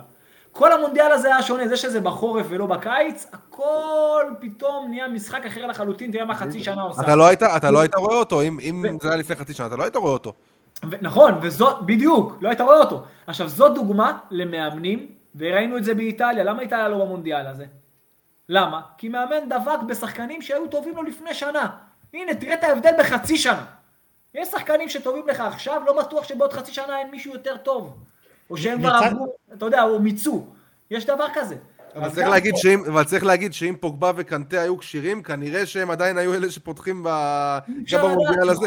גם פוג- גם פוגבה, גם קנטה. אני לא רואה את דשאן, אני לא רואה את דשאן. אתה רואה, ש... אתה רואה שפופנה יושב בספסל, קמבינגה בספסל, אתה מבין כמה עומק יש לנבחרת הזאת, ואת זה אין לאף נבחרת, אולי חוץ מלברזיל שהיה, נכון. ולא, בחלק, ולא בחלק ההגנתי, אז ככה שבאמת הנבחרת הזאת היא הכי מאוזנת ושלמה שיש. בגלל זה היא אז- ברזיל אז אני- פעמים. אני בפרק הזה מרגיש שאני אה, קצת מחמיא לדשאן וקצת לא מחמיא לדשאן, וכאילו דיברנו על אה, הרבה מזל שקורה, ו- וכאילו, חייב לדבר גם על תיאו ארננדס, שאתה יודע, זה איש שפתח על הספסל את הטורניר הזה. זה היה הזוי בעיניי. זה היה הזוי כן, בעיניי. אני, אני עוד חושב שזה היה הזוי עוד לפני ארבע, ברוסיה, שהוא נכון. בכלל לא זומן. נכון. ואני אומר, תשמע, אם אח שלו לא נפצע, הוא לא פותח ב... זה אלמנט, אתה יודע, קשה להגיד, קשה להגיד על פציעה שזה מזל, אבל צרפת הרוויחה פה. יש דברים, יש דברים. שער וחצי, שני. בישולים. כן. יש דברים שקורים לטובה, המזל של דשא, שזה מה שקרה. לא לטובתו של לוקאס, כן, למרות שזה אחיו משחק, וזה בסדר עדיין, אבל זה, אתה יודע, יש דברים שנכתבים מלמעלה, שזה באמת קורה טובה, כמו שקורה עם ז'ירו, וכמו שקורה עם דמבלה שאולי הוא לא היה משחק, כי היית רואה פתאום את אה, אה, נקוקו כזה, באמת, יש פה הרבה דברים שקרו, שכמו עם רביו, שהיית רואה פתאום את פוגבה, לך תדע איך הוא היה מגיע למשחק, לטורניר הזה, באמת שיש הרבה דברים שפתאום קורים לטובה, שזה נכפה עליך בכלל.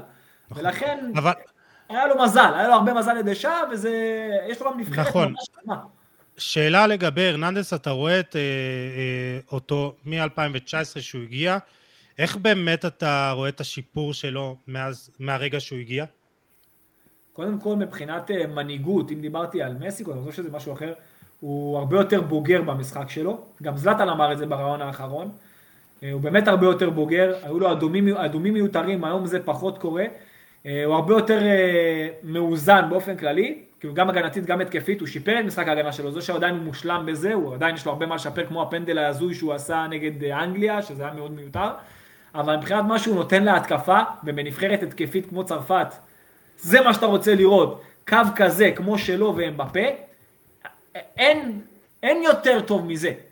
אין, לא יכול להיות. השני הכי טוב זה מה שקורה לו בקבוצה, הוא ורפאל לאהו. כאילו אין קו שמאל יותר טוב מזה בעולם. ולכן באמת מה שתאו מביא למשחק, העוצמות האדירות שלו. אני גם מאוד אוהב, הנה, דיברת על דשא ואני חייב להחמיא. במילאן... יש לי, יש לי עוד מחמאה בשביל דשאן, אז זה כאילו... אז זה לפני בסדר. שאתה מחמיא, אני אגיד משהו שקשור בתאו. תאו עשה עונה קודמת, עונה פשוט פנטסטית, גורם משמעותי מאוד באליפות, גם שער האליפות היה משהו יוצא דופן, הכל, משהו, איך שהוא כבש. וואו, הגול מול אטלנטה. אין דברים כאלה, אבל אני אומר, השחקן הזה, השחקן הזה, בשנה, בעונה הזאת, פיולי דורש ממנו דברים הזויים. פיולי פתאום מנסה שילובי התקפה לגרום לו לתקוף דרך האמצע, פתאום הוא עובר ימינה. פתאום הוא עושה דברים שהם באמת פוגעים בו מבחינת המספרים. תסתכל על המספרים עכשיו, לעומת העונה הקודמת, אתה תראה שיש לו פחות. ודשא יותר קלאסי, יותר שמן, כן, מדי פעם הוא נכנס לאמצע כשאמבפה גונב לקו, הוא לא ילך איתו על הקו ראש בראש, אבל הוא נכנס, שם הוא כן נכנס, והוא גם עשה, שם, גם עשה בטורניר שער כזה, אבל באופן כללי, אתה רואה אותו בא מהקו, עם הרגל השמאלית החזקה שלו, מוציא לאחרים, יודע לסיים בשביל עצמו, השילוב שלו עם, עם אמבפה אדיר, וזה ש, אה, שדשא יותר קלאסי בסגנון הזה, הוא רוצה ממנו יותר עבודה על הקו, זה הופך אותו למה שהוא צריך להיות, לשחקן אדיר כמגן שמאלי, התקפי פשוט נפלא, הגנתית צריך טיפה לשפר, אבל גם זה, גם בזה הוא במגמת שיפור. אז, אז המחמאה האחרונה שלי לגבי אה, דשאן, ואז נתקדם ככה. אה, אתמול, אה, אתמול אה, בחצי אה, גמר נגד אה, מרוקו, אה, ראינו ש, שצרפת קצת מתקשה, למרוקו אה, לוחצת, אה, דמבלה פחות עושה עבודה הגנתית, וגם אה, ז'ירו אה, התעייף, והוא הכניס את קולו מואני, ואחרי שנייה וחצי, נגיעה ראשונה, הוא אה, אה, כובש, ומרקוס טורם שם עשה הרבה עבודה הגנתית, אז ראינו שהוא גם יודע להגיב כמו שצריך, אז אה, בחצי זה עבד לו נהדר. מבחינת אה, גאונות טקטית, כאילו, איך, את, אה, אה, אורן, אתה, אתה רואה אותו אה, מחדש לך משהו? אני פשוט רואה מאמן שמאמין בדרך מסוימת, מאמן שמאמין מבחינה הגנתית לחכות בשליש המרכזי, מאמין מאוד ב-4-3-3, 4-2-3-1 אפשר לקרוא לזה, שגריזמן הופך את זה ל-4-3-3 כשצריך, וששני שחקנים איכותיים מאוד על הקו, אני דווקא, מה שאני פחות אוהב, שהוא אף פעם לא מחליף בין אמבפה לדמבלה, כי אני חושב שאם הוא היה מחליף ביניהם פעם ב, לא כל המשחק, אתה יודע, חמש דקות פה ושם, אנגליה הייתה מתפרקת, כי פול ווקר כבר לא ידע מה לעשות אם פתאום היה מקבל דמבלה ואז אמבפה על, אה, על אה, שואו. לא, מול, מול שואו הוא לא, הוא לא יכול להתמודד עם אמבפה.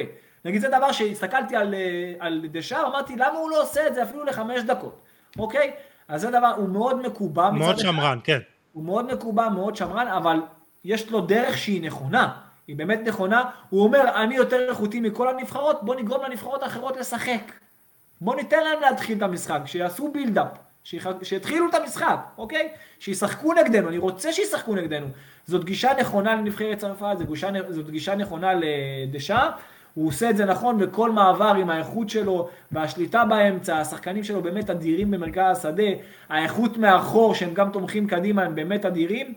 והנקודת תורפה היחידה שהוא באמת עושה מונדיאל נהדר, אז אני לא יכול להגיד נקודת תורפה, כי אם, אם מניין היה פצוע אז חד משמעית הוא היה צריך לפתוח בהרכב, היחיד שיכול באמת לעשות איזה, שאני חושב שיש שם איזה מקום שהיה אפשר לשפר זה עניין השוער, כי הרי לוריס זה לא לוריס שלפני ארבע שנים ולא שלפני, ראינו אותו בטוטנאם במשחקים שאתה יודע קצת פחות בכושר נכון. אה, כמו שהוא, אבל בטורניר הזה הוא בסדר גמור, בשבילו נקווה שימשיך עד הסוף, אבל בשביל ארגנטינה הם יקבלו לפחות, אבל אם אני מסתכל על הנבחרת הזאת, היא כל כך שלמה, כל עמדה, אתה רואה שאמרת על המחליפים, טורם, מואני, באמת יש להם שחקנים כל כך אדירים מבחינה פיזית, שבאמת קשה להתמודד איתם, היא באמת נבחרת שאני קשה למצוא בה פגם.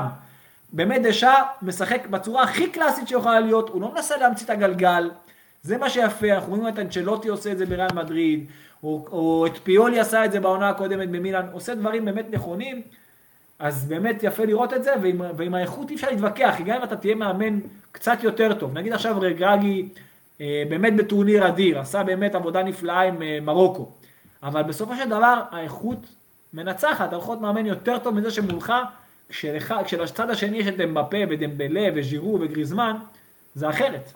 טוב, אה, כמה דקות אחרונות ככה נדבר על מה נראה בגמר, דיברנו על זה במהלך הפרק פה ושם, אבל אני, אני חשוב לי לשאול אתכם איזה משחק אנחנו נראה, ולפי דעתי אנחנו נראה את ארגנטינה מחזיקה הרבה יותר בכדור, ו... אבל אני מחכה להפתעה של סקלוני. כי סקלוני עושה לי פפ כזה במהלך הטורניר, אנחנו כל משחק רואים אותו משנה מערך, שחקן וזה, אז איזה משחק אנחנו נראה, גיל, לפי דעתך? שוב, אני די מסכים איתך, אני חושב שצרפת, ש, שארגנטינה באמת תהיה יותר עם הכדור, אני חושב שארגנטינה תשלוט במשחק. אה, צרפת, לא אכפת לה... זה יכול להתבטל אם יש שער מוקדם, אתה יודע, שער מוקדם... ברור, ברור, שוב, שער, שער של... אני חושב ששער של ארגנטינה בעיקר ישנה את זה. זאת אומרת, שער של ארגנטינה יכול לתת, פה, יכול לתת לה מומנטום מטורף, אה, אבל זה יהיה... אז יש תקופה מוחלטת של, של צרפת. כן, אבל אה, זה... אני חושב, אני חושב שזה יהיה קרב, סוג של קרב חפירות בהתחלה. אה, אני מאוד מקווה שזה יוכרע על הגאונות של מסי. אני חושב שארגנטינה תתקשה מאוד במשחק האגפים מול דמבלה ואמבפה. צריך, אה, סקאוני צריך לפתור שם את, ה, את העניין הזה. אה, וחוץ מזה, באמת, באמת שקשה, קשה, קשה מאוד לחזות מה שנקבל במשחק הזה.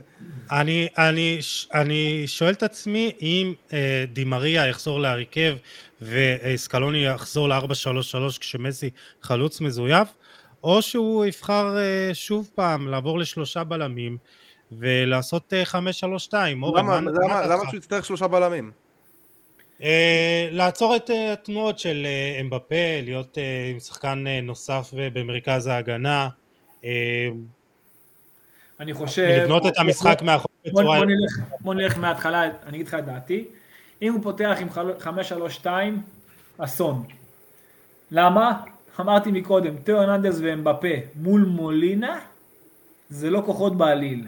זה לא, לא. כוחות, אוקיי? וגם מצד שני טליאפיקו, אקוניה, מול דמבלה וקונדה, גם זה, מול, אני לא, זה לא, באמת לא כוחות, הם חייבים שם שניים על כל קו, ולכן ארגנטינה חייבת לשחק או 4-4-2 ולצאת למעברים על שניים מלמעלה, כמו שהם עשו נגד קרואטיה, או 4-3-3, אם אתה שואל אותי, 4-3-3 יותר נכון, שיהיה להם שלישיית קישור מול שלישיית קישור של צרפת. זה מה שארגנטינה צריכה. אם הם ישחקו 4-4-2, לדעתי, לדעתי הוא יחשוש, לדעתי הוא יחשוש מהאמצע, הוא יעלה דומה לקרואטיה. הוא יעלה עם ארבעה קשרים. לא. נגד קרואטיה זה לא היה 4, זה היה קו 4. כן, קו 4 זה רק שניים באמצע. שניים על כל אגף, שניים אבל באמצע. השניים נכנסו, אבל השניים... הוא אחרי שיחק 4-3-3, גול, הם שמסי-. רגע, אם הוא ישחק 4-3-3 שמסי חלוץ מדומה ואלוורז בצד שמאל ובצד ימין נגיד די מריה או דה פול, ש... לא משנה, אוקיי? אז זה כבר, אז זה כבר יותר אה, הגנתית מאוזן מול צרפת. אם הוא חושב איך לנטרל את צרפת, הוא צריך לשחק 4-3-3, זה בדיוק הממול, ה... לא, אני לא אגיד מראה, כי מראה זה לא נכון, כי זה... אי אפשר הרי לשחק עם בלם אחד, כשעומד חלוץ אחד מולך, ולכן הכי, דומ... הכי לבטל את צרפת זה לשחק 4-3-3 כשהם משחקים נגדך 4-2-3-1 במקרה זמן כ-10 כביכול. אוקיי? אה, כן, זה- מה- מה הכלים- מה הכלים לניצחון אצל כל קבוצה, לפי דעתך? אז ארגנטינה, מאיך ש... גם ארגנטינה וגם צרפת, צרפת אולי טיפה פחות, ארגנטינה זה הרבה יותר משחק המעבר, פחות משחק מסודר, אוקיי? במשחק מסודר אני לא רואה אותה מפתיעה את צרפת עם הסדר והארגון שלה והקישור שלה והחוכמה והאיכות והכל, אבל ראינו. שארגנטינה מתקשה במעבר, זאת אומרת, חוץ מהקטע, חוץ מהגול באמת למה? של המטורף של, המטורף של אלוורז, אין להם משחק מעבר מסודר. גם, גם, הגול, גם הגול של אה, מולינה עם אה, מסי שהוא עשה שם את הכניסה, זה, זה, זה חלק, זה, זה, זה משחק מעבר. משחק מעבר זה, דווקא ארגנטינה במשחק מעבר עשתה ככה לא מעט שערים. תסתכל על המשחקים, זה מה שקורה. רק מה גדול, ש- לפחות זה היה נראה כמו משחק מעבר, זה היה נראה אותו כמו, אתה יודע, מסי פשוט לקח את הכדור. אתה לא תראה, את- אתה לא תראה את ארגנטינה, אוקיי? חוץ מה, מהמשחק שהיה, אם אני לא טועה, נגד אה, פולין, שדי מריה ריווח ביחד עם מולינה, ואז הוציאו רוחב מקו הרוחב. כל השאר, אתה רואה אותם דרך האמצע, שמסי יורד מדרגה, ואז הוא עם האיכות שלו, עם, ה, עם הטכניקה, עם הגאונות, עם המשהו, מה- אתה יודע, עם עם הקט רגל באמצע. בדיוק, אתה רואה משהו שהוא יותר באמת תלוי יכולת אישית. אתה רואה את ארגנטינה תלויה ביכולת אישית, לא עכשיו תראה את המגן עושה את העקיפה לכנף והוא, אתה יודע, לא, לא תראה את זה קורה. זה פחות תראה את זה קורה. בטח, אני גם לא, לא חושב שזה גם יקרה כל כך נגד צרפת, כי אם מולינה יאמר וייצא, ואז אחר כך אתה תראה את תאו ואת אמבפה יוצאים קדימה שיש שם חשוף, לא יודע, זה נראה לי קצת אה, יומרני מדי, אני חושב שארגנטינה תהיה תלויה מאוד במעברים, היא יכולה לעשות את זה, היא צריכה למשוך את צרפת אליה, אבל זה לא פשוט גם להפקיע נגד צרפת במעבר- במעברים, למרות שהיא ספגה עד, עד אתמול כל משחק. אבל עדיין צרפת מבחינת האיכות שלה, היא דווקא עם הכדור כן יכולה, כמו שראית את השער הראשון, עם הכדור בחור הזה של ורן, שהוא מצא את גריזמן ככה עם התנועת עומק. אז דווקא צרפת עם הכדור כן יותר טובה, היא יותר שלמה, ואני באמת חוזר אחורה, אני, אני חושב ששתי הנבחרות לא ירצו ליזום. זה יהיה מאוד מאוזן בשליטה. אני חושב שמי שדווקא... אולי יזרקו את הכדור באמצע, סתם ככה. לא, הם כאילו פחות ירצו ליזום, אני חושב שצרפת יותר טובה בליזום, כי ההצטרפות, בזכות ההצטרפות של תאו. ההצטרפות של תאו עושה את ההבדל, ודווקא שם אני חושב שיכול להיות ההבדל מבחינת הליזום עם הכדור, אבל באופן כללי זה באמת משחק שמי שתייצר יותר מעברים, זאת אומרת, תשלוט פחות בכדור, תוכל לנצח אותו. אמ, כמה הקבוצות ייתנו מעברים? אני חושב שזה יהיה פחות, כי שתי הקבוצות לא ילחצו גבוה, אני חושב. לא יאמרו, לא ייקחו את הריזיקה הזאת. גם משחק גמר, בוא, עדיף להם גם, אתה יודע, אפשר גם לא להפסיד ולנצח את המשחק הזה, לקחת גביע. אפשר גם לא להפסיד. בדרך מסוימת, אתה יודע, יש פנדלים. אבל uh, באמת זה משחק של אחד גאון של דור, והשני זה כמו סופרמן, אמבפה, זה באמת... אז אז הם השחקני מפתח אולי? גיל, אמבפה ומסי? איזו שאלה. ברור, מה זה, חד משמעית. זה, חד זה, זה. הכל ייפול ויקום על למי יהיה יום יותר טוב? לא, לא, סביר לא להניח רע, ש... תשמע, ראינו גם מצד שני את ארגנטינה לוקחת אה, גמר אה, קופה אמריקה כשמסי לא היה בשיאו, כן? הגיע שם דימריה ועשה ועשה את העבודה. לפעמים בגמרים... גם שם זה מעבר. גם שם, נכון, גם שם זה זה היה כדור ארוך כזה, לא יודע כן. כמה... כן, מעבר. כן. אמ, אבל לא, ברור שאם ארגנטינה תקבל את מסי כמו שהוא, ההגנה של צרפת היא לא מושלמת. אם היא רחוקה מלהיות, היא רחוקה מלהיות מושלמת. אם ארגנטינה תקבל את מסי כמו שהוא כל הטורניר הזה, לא רואה סיבה שלא. אה, לדעתי זה... אה, מסי הרבה יותר משמעותי בארגנטינה מאשר אמבפה משמעותי ב- בצרפת, אבל לדעתי. אתה יודע מה אני חושב שצריך לקרות? כי מצד אחד החמאתי לצד השמאלי של צרפת, אבל אני חושב שמסי צריך לגנוב ימינה שלו, כי הצד הזה יתקוף. תאו את אמבפה הם יתקפו קדימה. מסי צריך לגנוב אמצע ימין, קצת ימינה, ביחד עם מולינה, למעברים משם. ועם השמאלית החזקה שלו, עם החיתוך פנימה, הוא יכול לעשות את ההבדל. זה משהו שאם... כמו שהוא עשה נגד קרואטיה בגול השלישי. נכון, בדיוק. וזה דבר שהוא באמת צריך לעשות, כי הצד הזה יהיה קצת יותר חשוף הגנתית. הם מדירים התקפית. הגנתית תאו, אנחנו ראינו אותו בלא מעט משחקים, שקצת חושף את הצד שלו. אבל. עדיין, אתה רואה את הקו הגנה, אתה אומר לא פה מקאנו, יהיה קונאטה, לא ורן, יהיה זה, אתה יודע, זה באמת יש שם איכות פסיכית. אה, אני, אני אגיד לכם מה, אני חושב שמי שתעשה יותר עבירות וככה תפרק באמצע, אה, תיקח, אה, זה באמת אחד הנתונים החשובים ביותר, שמי שבאמת מבצע יותר עבירות מנצח. אני לפי דעתי זה, זה מה שיהיה, זה משחק מאוד צמוד.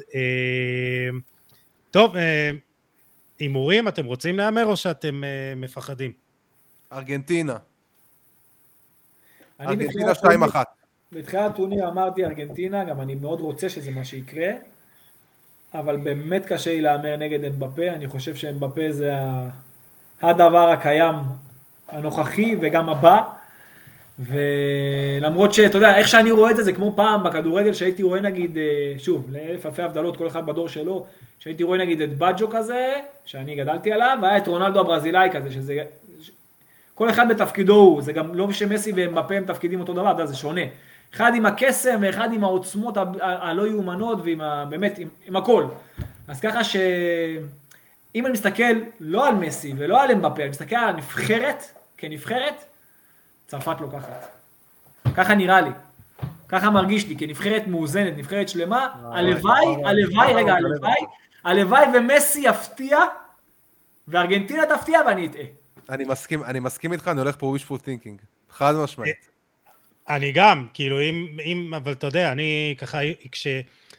אה, אם אתה הולך עם הלב, אתה אומר, טוב, ארגנטינה, אבל אתה אומר אחר כך, טוב, בטוח, אתה חושב, אולי, לא יעמדו בלחץ, אבל זה גם מה שחשבתי אה, בפנדלים מול אה, הולנד ובהערכה, וגם בחצי גמר גיל, אמרתי לך, בטח פה התפקשש להם. אני אומר, ארגנטינה, מתישהו 90, 90 דקות הערכה או פנדלים. אני אומר, ארגנטינה גם, בגלל, גם בגלל הקהל, וגם אני הולך עם הסטטיסטיקה, אתה יודע, עם ההיסטוריה ש, שאומרת שמ-62 לא הייתה אלופת עולם back to back, גם הקהל. מקצועית אורן צודק לחלוטין בכל מה שאמר על צרפת. אני הולך פה wishful thinking. אל תשכח את המונדיאל הקודם, את המונדיאל עם הרביעייה שם שצרפת נתנה, זה לא פשוט, אתה יודע. נכון, וגם, נכון. וגם, זה גם יושב בראש. זה ארגנטינה אחרת לגמרי. נכון, גם ארגנטינה, אבל גם צרפת. אתה יודע, באמת, אני... גם אם בפה יותר בשל. זה משהו... זה לא אותו שחקן. כן. ככה שבאמת יהיה מאוד מעניין. הלוואי והתחושות, הלוואי שהרגש ינצח. מה אני אגיד לכם? אה, גם אני מקווה. אורן קדוש, קיל קנאל, וואן, אה, אתם מוזמנים אה, לחזור לוואן. תודה רבה לכם. כל טוב. תודה, תודה. ולכם מאזינים ומאזינות, תודה שהייתם איתנו, אתם מוזמנים כמו תמיד לשתף, לתייג חברים וחברות, אה, לשלוח פידבק, להתייחס לזה תמיד ברצינות. אה, אנחנו ניפגש אה, בפרק הבא, כנראה שאחרי הגמר, ונקווה שהטובה תנצח. יאללה, ביי.